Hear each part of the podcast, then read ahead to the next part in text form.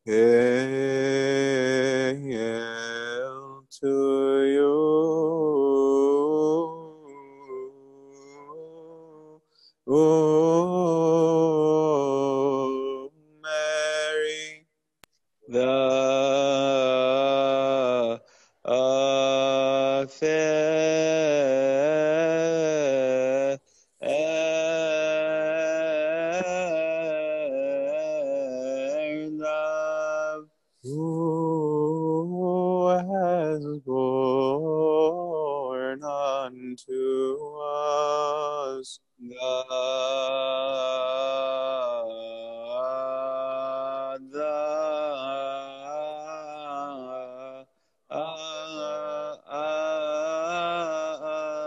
Logos. In the name of the Father, and the Son, and the Holy Spirit, one God, Amen. Today is the last day of being mean. Um, but it's important for us to reflect upon our role because we tend to look at things as though they're happening far away. So we know what we're carrying with us to the cross on Friday. And as the rest of the week, as we see the plot is starting to thicken now, the plotting and the planning the temple is going on. Um, and so, God willing, from tomorrow on, we'll start meditating on what's actually going on um, and who is involved and, and what they're thinking and to understand it better. So, again, let's just zoom out first and look at the big picture. We see right now the beginnings of the rejection of the temple, for example, the third hour of the morning. Um, we see that the readings are pointing us that the temple is no longer going to be the place of worship. We're not told why yet. Um, we'll see as the week progresses, it's because of the new co- covenant, the rejection of the law, and the establishing of the one and only sacrifice. And so the day of the Lord is near, is still being shouted every single hour, and it will be for the whole week. And we're starting also to see the beginnings of the trial of our Lord. If we zoom in into what's going on with our Lord specifically, there's a lot of argumentation um, that we'll move into more starting tomorrow. Um, and the, the, the Jews in the readings are starting to want to know, they're asking the question of who are you? What are you claiming? And they will drill him like crazy and they will go crazy. And we're starting to see readings that are telling us that the Messiah is not a fluke. He's prophesied of from the beginning. He's the one who spoke to Moses. He's the Ancient of Days seen by Daniel. These are the readings that we looked at today. Um, it's really revealing that in the big picture, the Lord was always the solution because the church is dealing with a claim that the Lord is making. If he is who he's claiming to be, then does this come as a surprise to Israel or not? And so that's why the church is also providing these readings to say, this is really him. And we read this morning the story of the flood. And the flood shows one of the darkest times in human history. That perhaps we're living in something similar today, but we're told specifically that what, what drove our Lord to deal with the situation is actually specifically that violence had taken over. And think about how messed up it is that we, as humans, can feel so strongly about something or ourselves that we actually can get up and physically damage a living being. Just pause and, and think about that. Think, think what it would mean if, if someone were to get up angrily and, and just kill your puppy or mutilate your puppy. I'm sorry for the, the image. But what kind of person is that when you have that in your mind? Now, think about doing that to another human being. And that's what was going on at the time of the flood.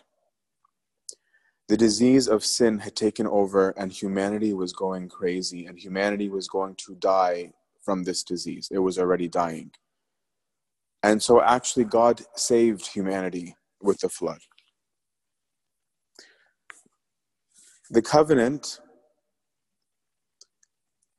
was originally with all of humanity. Everyone is part of God's people, but the people had rejected.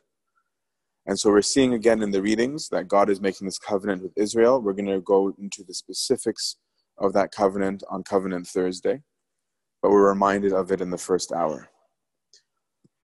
But to zoom in a little bit on the reflective today before going to the historical in the next few days and, and, and meditating on the events themselves, perhaps just to return for one last time to this concept of us as the spouse of the Lord. If you're a Christian, you're you're Jesus' spouse. You're the Lord Jesus' spouse. That's that's a premise. So as we've talked about at length the last two nights, is we've been unfaithful as a spouse. There was a covenant that the Jews made, and you also made a covenant in your baptism that we will be your people and you will be our God. And one might ask, why is it a covenant? because God could have just made us bow down and, and spared us this whole drama. And it's very simple because as a spouse, He wants you to choose Him. He wants you to choose Him, or it's not a loving marriage. It would be a functional marriage, not a, not a loving marriage. A great marriage is both loving and functional. Put it on God, He's, he's a romantic. Like the Israels, Israelites were warned, warned of this morning in the third hour, we often bounce after our rescue.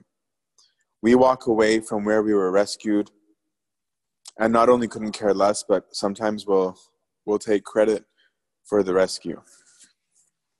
And I was thinking about this morning, and I, and I was thinking about when I did that. Um, when I went away to the monastery, I left instructions for my dad on how to manage and distribute, quote unquote, my money. And it took me two or three years after doing that to my dad and I ended up leaving the monastery for the, the brotherhood and and realized that it was my dad who had paid my debts. It was my dad who paid my tuition. It was my dad who bought me a car. And I thought I was financially brilliant. And I thought that I had the right to distribute, quote unquote, my wealth.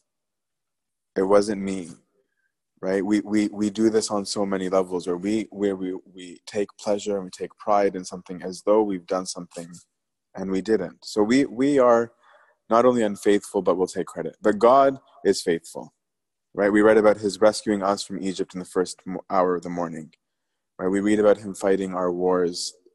We see that he liberated us from the captivities from captivity. And as we all know he gives us his life. So there's no question about god's faithfulness. So perhaps we can just maybe delve a little deeper into how can we be faithful through the readings that we read today. What is what is the instruction from the readings today on how we can be faithful? The book of Wis- books of wisdom, in particular today, give us a lot on this. Do not be rash with your tongue. Don't be slow or neglectful in your works. Don't be like a lion in your house or frantic with your servants. Do not let your hand be stretched out to receive and withdrawn when you should repay don't say you're sufficient. Don't follow your own strength. So you might ask, how, how is this being faithful? The advice is saying, get a grip on yourself.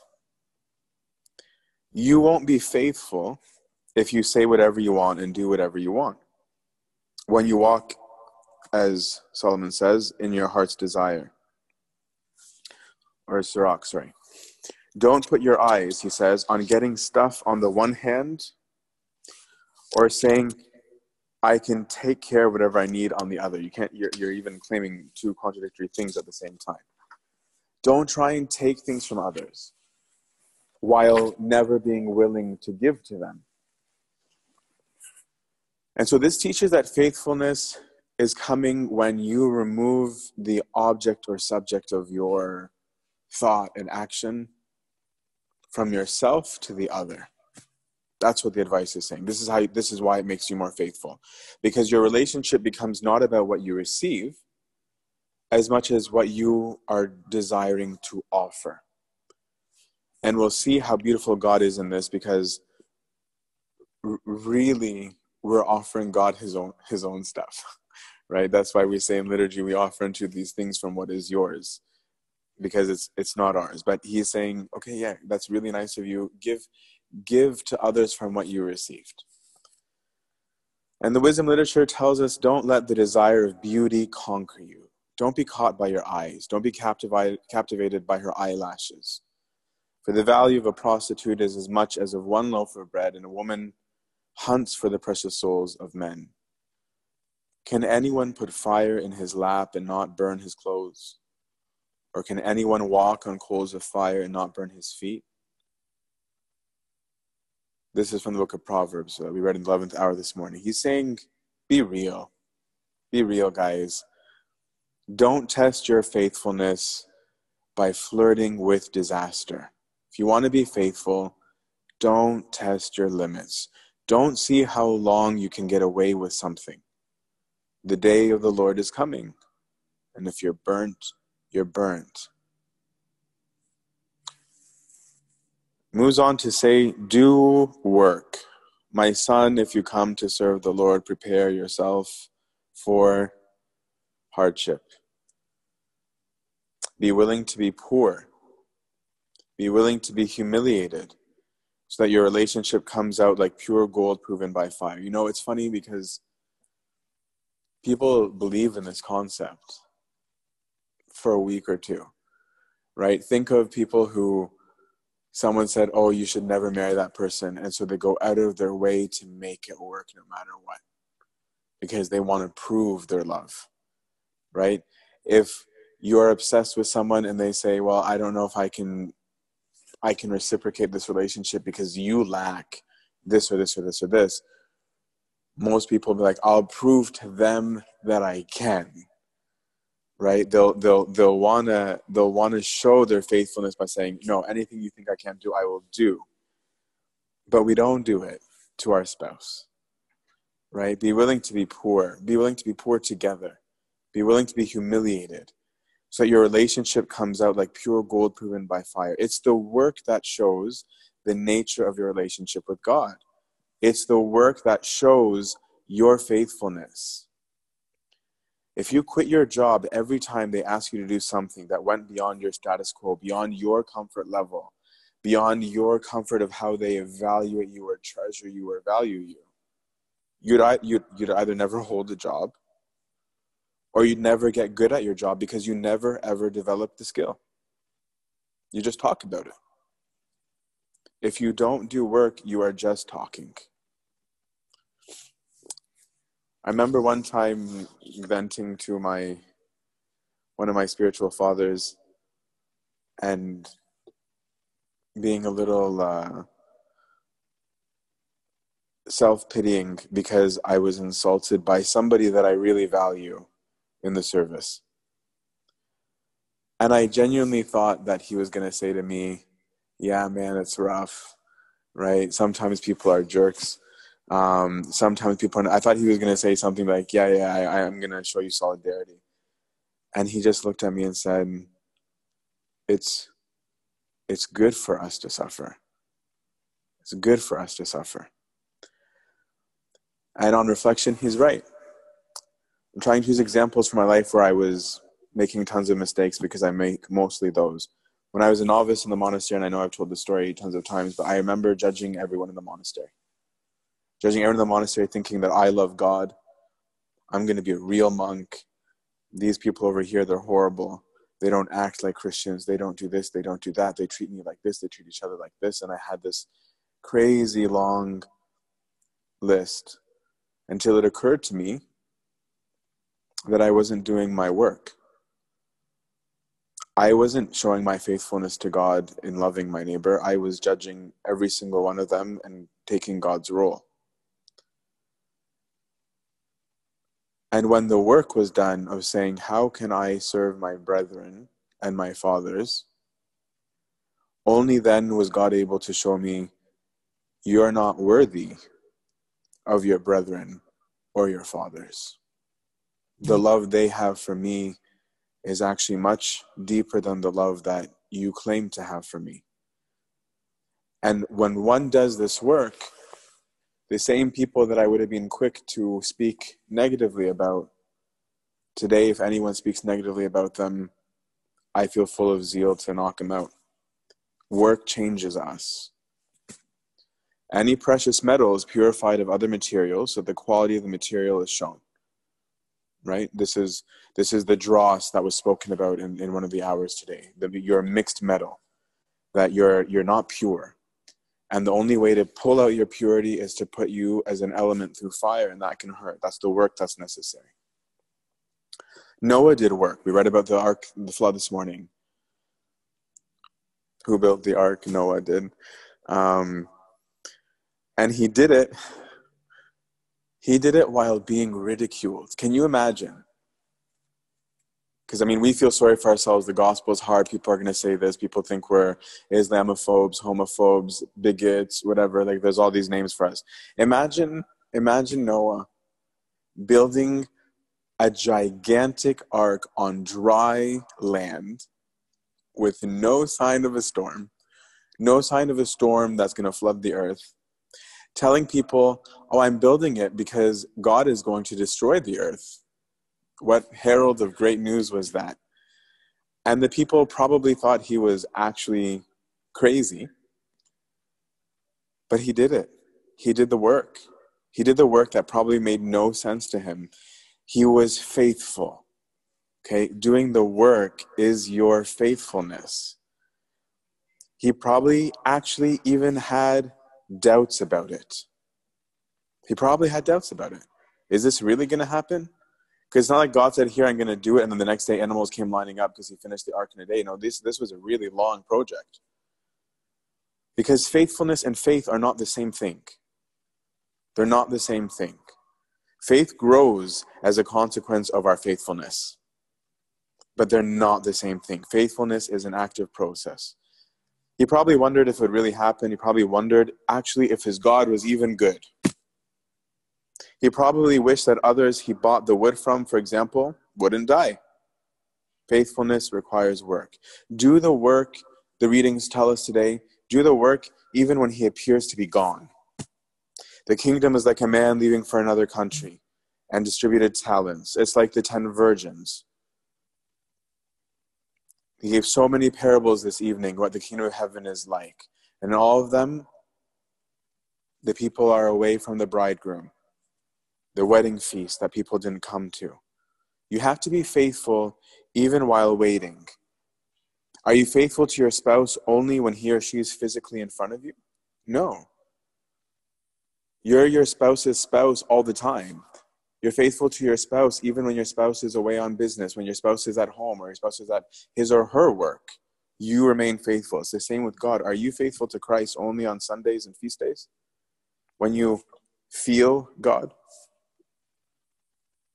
To do the work is to wear the garment that lets you into the feast. It's saying, I have been committed, I have been devoted to coming to this feast. Be authentic. The words from this morning always get me all year long. When, when God says, I hate, I reject your feasts, I will not smell your meat offerings at your assemblies. Therefore, if you should bring me your whole burnt sacrifices and meat offerings, I will not accept them. Remove the sound of your songs from me, and I will not listen to the music of your instruments. Have you offered victims and sacrifices to me 40 years in the wilderness? Yeah, you did. You took up the tent of Moloch and the star of your god, Raphan. These were pagan gods. He's saying, so you come to me into church and you sing me nice songs and you hold hands and act like you're all happy and you celebrate your Eucharist and you have your holy Paschas and everybody's mourning and sad and acting like they care about me. In the meantime, who are the gods you have up on your walls in your house? What God do you worship in your home? Is it money? Is it prestige? Is it your service? Who's your God? God hates lip service because he hates lies. Not because he's looking for praise. No. He hates lies because he's truth. Truth cannot dwell with lies, it's impossible. So you can pretend to be faithful, but the readings are, are saying that God is asking you to really be faithful. And is that a mean ask?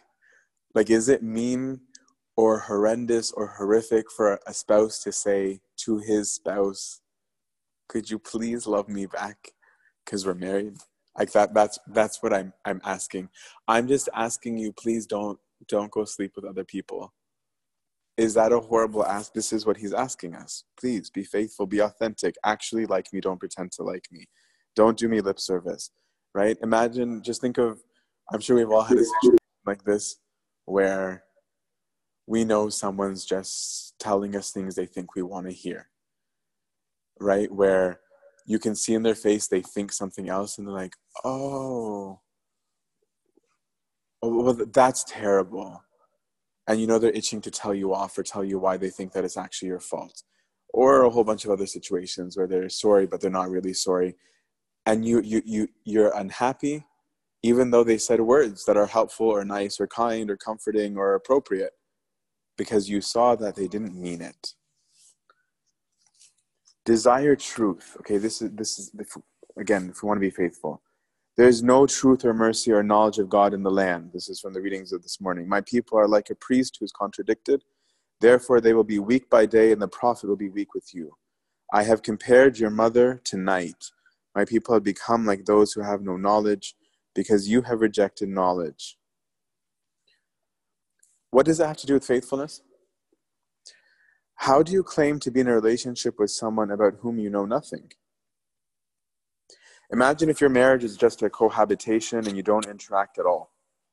You wouldn't know the first thing about your spouse, what he or she likes to eat, drink, how each thinks. The less you know about one another, the weaker the relationship. Your bonds are weak and you don't know you won't know how to interact. You need to get to know your lover you need to have this knowledge. So part of the knowing the truth is you need to know something about the person with whom you're in a relationship. How can you be good friends with someone and know nothing about them? Right? Do you even know when their birthday is? Do you know what to get them?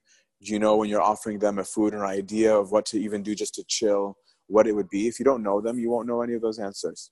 So part of it is about this truth about the person relationship. But another part is about not speaking against the truth in the readings says, Do not speak against the truth, but be ashamed of your ignorance. Don't be ashamed to confess your sins, and don't exercise force against the flow of a river. Don't make yourself subject to a foolish man or accept the person of a ruler. Fight to the death for truth, and the Lord will fight for you, because the Lord is truth. It's from Sirach.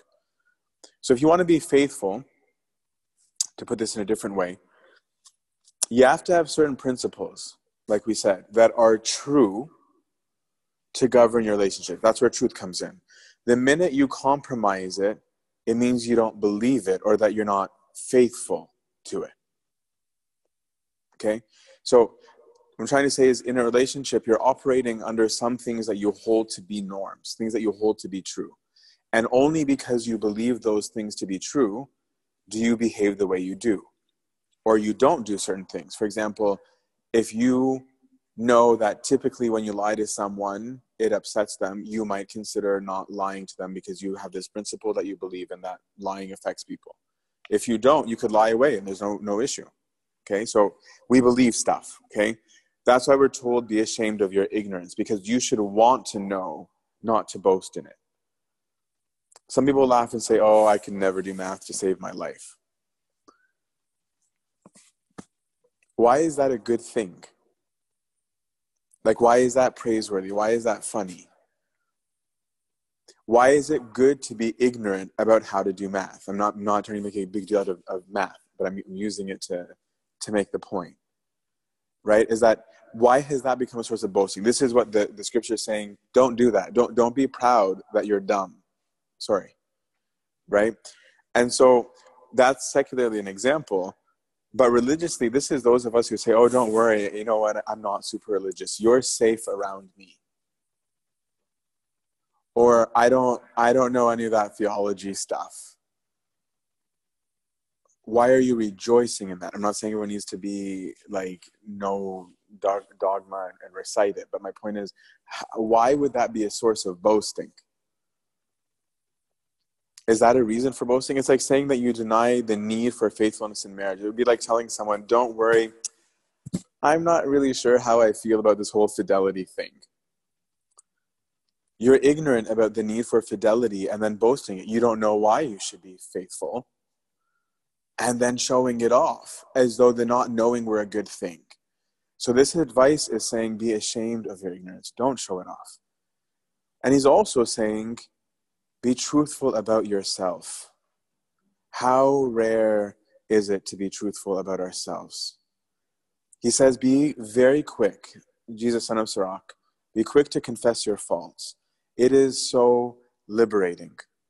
It's liberating to be able to say, I'm so sorry. I actually just did that because of my ego. Of just saying it out loud. It's liberating.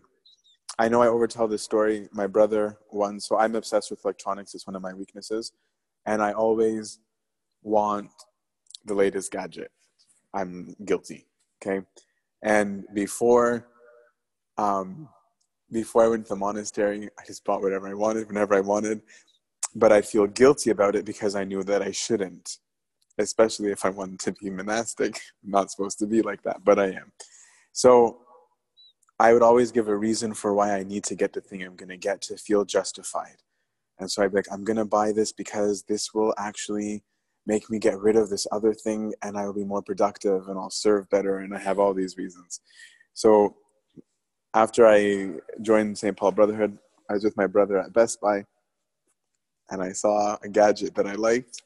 And I was like, you know, George, I think I need to get this because if I get it, I can get rid of my um, tablet. And then instead of having two separate devices, I'm going to have one device. And my brother looked at me and he goes, Honestly, you always do this. In the end, you buy whatever you want to buy and you don't get rid of the other stuff because you just want it. And I looked at him, and usually I like to fight with my brother. And I was like, you know what? You're right. I'm vain. I just want it. That's all there is to it. And then that confession was so liberating because I didn't have to hide behind it. It was true. I just want it. Right. And so then the real question became a question of truth. Should I want it? Why do I want it? Is it wrong to get stuff? Maybe it's not wrong to have it, but maybe there needs to be um, some moderation in how frequently I buy, not buying the first one that comes out, etc. I mean, that's its own discussion. But it's liberating to be able to say your fault because you no longer need to hide behind it. You no longer need to, to do it. If somebody thinks you're arrogant, well, ask yourself, are you arrogant? Then you're arrogant. It's true. And, and to be faithful requires that we have that knowledge because when you know it about yourself, you know how to fight for your relationship. Where you can say, I know about me that I'm easily tempted that's the truth about me.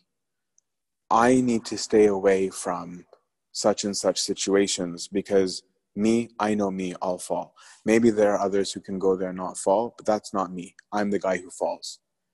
And so your your your faithfulness grows because of the truth that you were willing to confess out loud. It is so redeeming.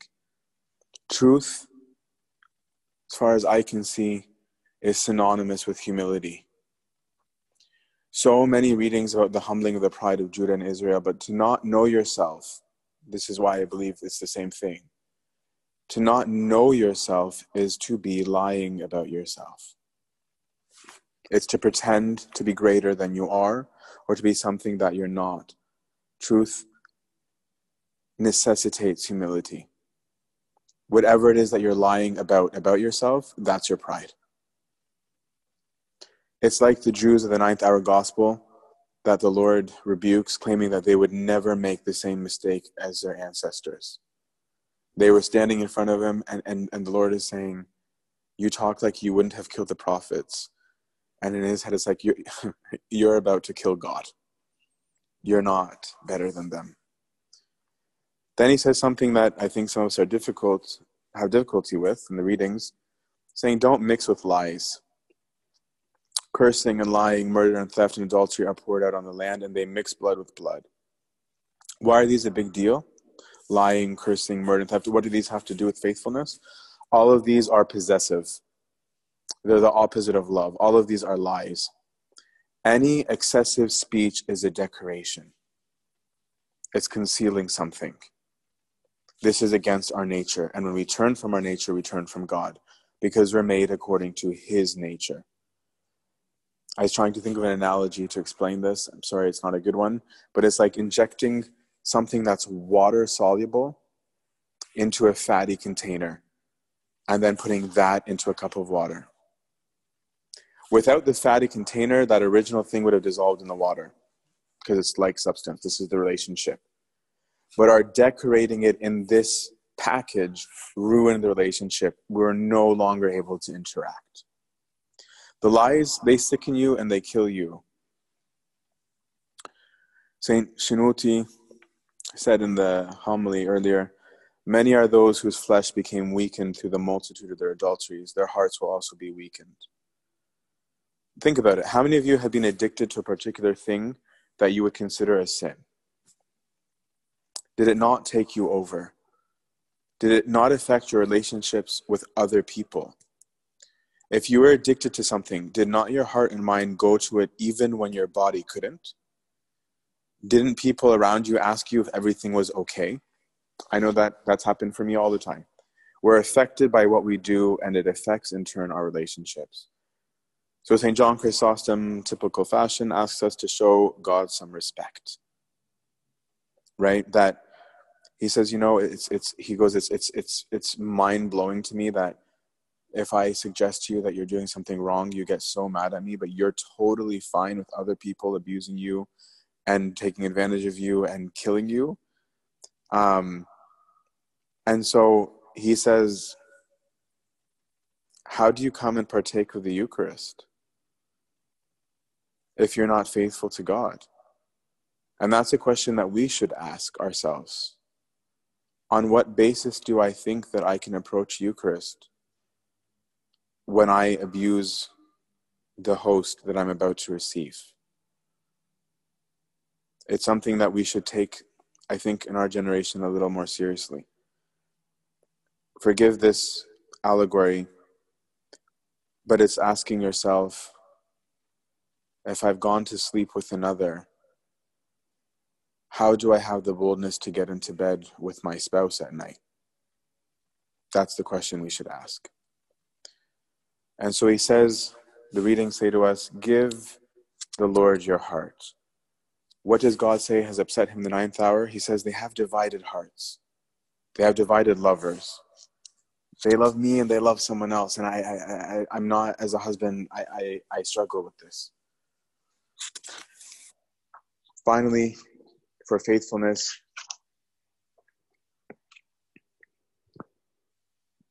let God clean you part of our faithfulness is letting him do, do his work. For the young men will hunger, and the young will be weary, and the chosen men will be powerless. But those who wait for God will renew their strength. They will mount up with wings like eagles. They will run and not be weary. They will walk and not hunger. The Lord wants to fix you. Part of your faithfulness is letting your spouse do his job. We really don't like roles anymore right? Our generation is when it's saying, oh, I can do anything. There's no such thing as boy or girl, man or woman, boss, employee, prime minister, and steward. You know, everybody's the same.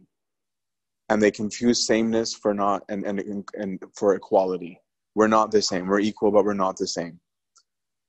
And part of the spouse's role is for him to perfect you.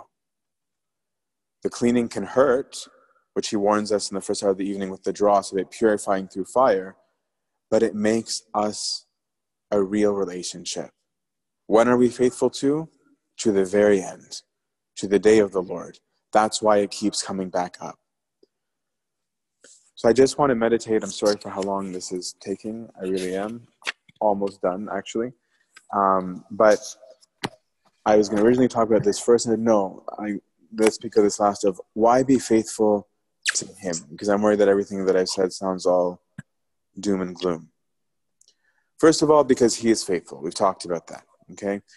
O you who brings glad tidings to Zion, lift lift up your voice with strength, and and and say to the cities of, of Judah, Behold your God, the Lord is coming with strength, his arm is with authority.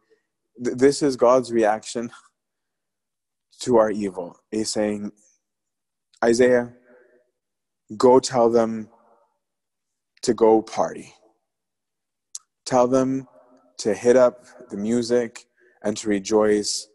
I am coming my work is before me. See, he works. He's not asking me to work. He works. My work is before me, and I am going to tend my flock like a shepherd. I'm going to gather my lambs. I am going to comfort those who are with young. That is what I'm doing. Look how faithful he is. Some of you might be asking, why should I bother? Well, look at look at him, right?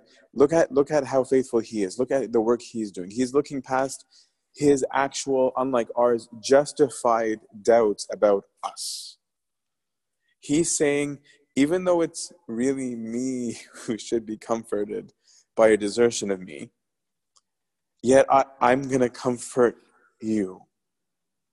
Your exile will end. I'll save you in spite of you. I'll save you while you still hate me.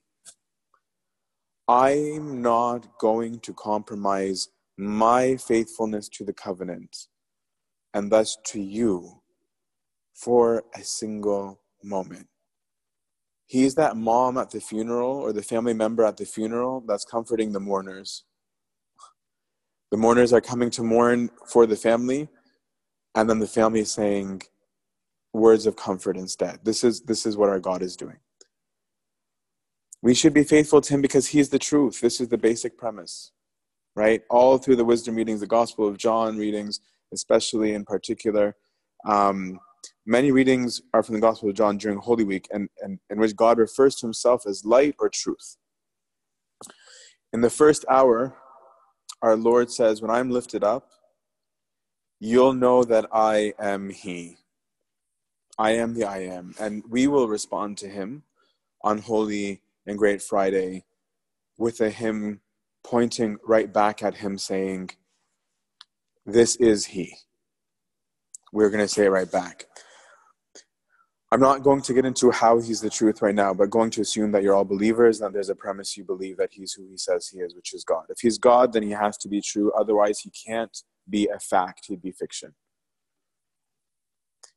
If he's God, actually, then he must be true. Because otherwise, he's fiction. I'm stating the obvious, and yet it's an important thought to actually interact with. Truth and light are so powerful. Truth exposes every weakness, as does light. Without light, you can't see, and without truth, you can't see. Without the light of truth, you don't know how to navigate a single thing in life.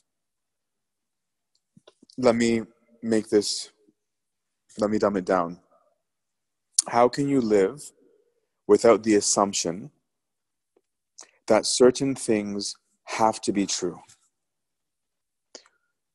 I'm going to sound bizarre for a second. Bear with me. You have a relationship with your parents because you believe it's a fact that they're your parents. You believe you're going to get paid if you go to work. You believe people will not run red lights because there's a law about not going through them. You believe your friends care for you because you believe there's such thing as friendship. I could go on and on, but my point is that you could never predict anything or have any kind of security about anything if nothing true exists. If nothing true exists, then everything would be chaos and random and never predictable. You can never say, I expect this to happen because it is not true. It's all random. You need truth, capital T, to make sense of life because truth happens to be life. And truth became flesh. The truth, as we said on Sunday night, turned on the light. so that you could make sense of the world instead of crawling around in darkness. You're from below, as the Lord said, without truth. He is from above. We should be faithful to him because he suffers for us innocently, like Job. And he fights for us. His suffering is his fighting for us. He says, The light of the moon will be like the light of the sun, and the light of the sun will be sevenfold in the day when the Lord heals the wound of his people, and he will heal the pain of your wound. See, the name of the Lord comes after a long time, a burning wrath. The word of his lips is with glory.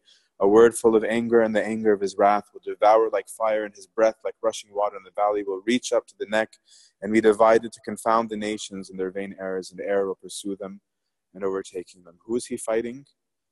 Your captor. Who is he liberating? You. Tell me who wouldn't want a spouse that rescues them, who fights for them, who vindicates them, who defends them even when they're guilty. How good is our God?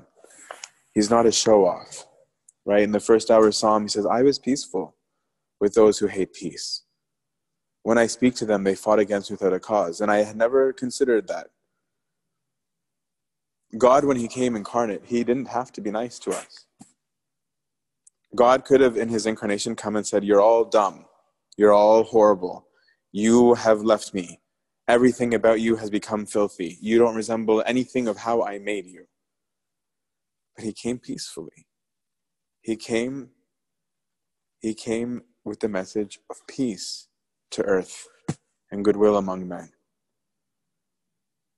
And yet they fight him without a cause. Who who doesn't love a character like that? Who doesn't love somebody like that? One of the readings that some books have um, for the day that's not in, in most is the reading that we'll read again on Great Friday about um, Elijah. After the earthquake was a fire, that he's waiting for the voice of the Lord, and the Lord is not in the fire. And after the fire, there's a different things he heard was the sound of a gentle breeze, and the Lord was there. He's he's cute. Forgive me, I'm not I'm not demeaning God or trivializing him. I'm not big on the cuteness thing, but I mean I know he's also great and terrifying but what I mean is that God, as a, as a sweet lover, is almost saying, I'm playing the role of, of man, right? Masculinity, when I assert and proclaim. But really, I'm gentle. I don't, I don't have a desire to make a big demonstration of me being God. Because if I did, it would mean that I'm needing to decorate but I'm not decorating. I'm, I am. This is who I am. I'll speak quietly. I don't need to impress upon you that I'm God. In fact, all the places where he's being loud in all these readings are him saying, Couldn't I? Could, couldn't I show my strength here? Shouldn't I actually show my strength here? I'm going to, I'm going to, and then he'll every single one come back like, ah, no, I will save you. I must save you. So many of today's readings were that. He's not looking to flex because he is romantic. To whom have you compared the Lord, or with what likeness have you compared him? Has an artisan made an image, or the goldsmith, after casting gold, gilt it and made it a likeness of him? Forgive me, this is like the cheating spouse and, and, and, and God is taking the role of man and saying, What what do you see in that guy anyway? Right? He's he's pleading with his, his bride. He's he's he's he's taking on the role fully because he's not faking. He he really isn't. Look at his humility in wanting to woo us. Our God, if you want to be vain, and think after the flesh, well, you know what? Your God, He's rich. And He wants to spoil you and everyone. Although she is but one, she can do all things. And while remaining in herself, she needs nothing else. Wisdom, this is speaking of the Logos. She renews all things.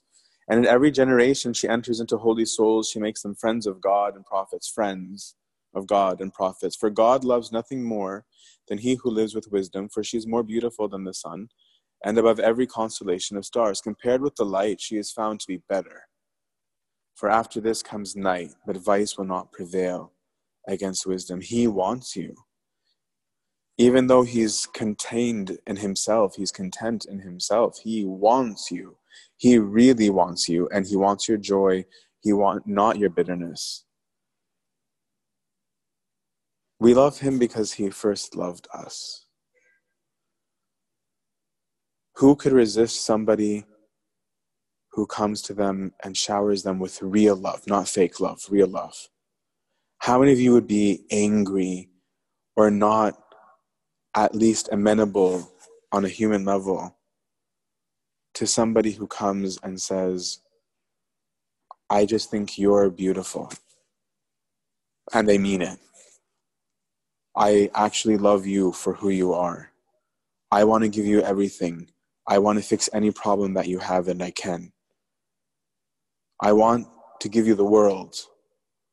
In fact, I did give you the world. This is the one who loves us. And finally, why, why should you be faithful to him specifically? Because his throne, as we said in the psalm of the 11th hour of the morning, his throne is his death. He reigns through sacrifice. Instead of elevating himself as an object of taking, he erected himself on the cross and was fastened to it, sacrificing himself in the most ultimate way by emptying himself of his greatness, of his glory, of his position, of his status, of the insults, of all the unfaithfulness, of all of the entitlement, of all the things we spoke about. And he answers it by saying, I won't rule you with a rod. I won't chastise you with a whip. I won't divorce you. My throne is my death. My throne is my blood. I have poured out my love for you because I am my beloved's and my beloved is mine. Glory be to our God forever and ever into the age of ages. Amen.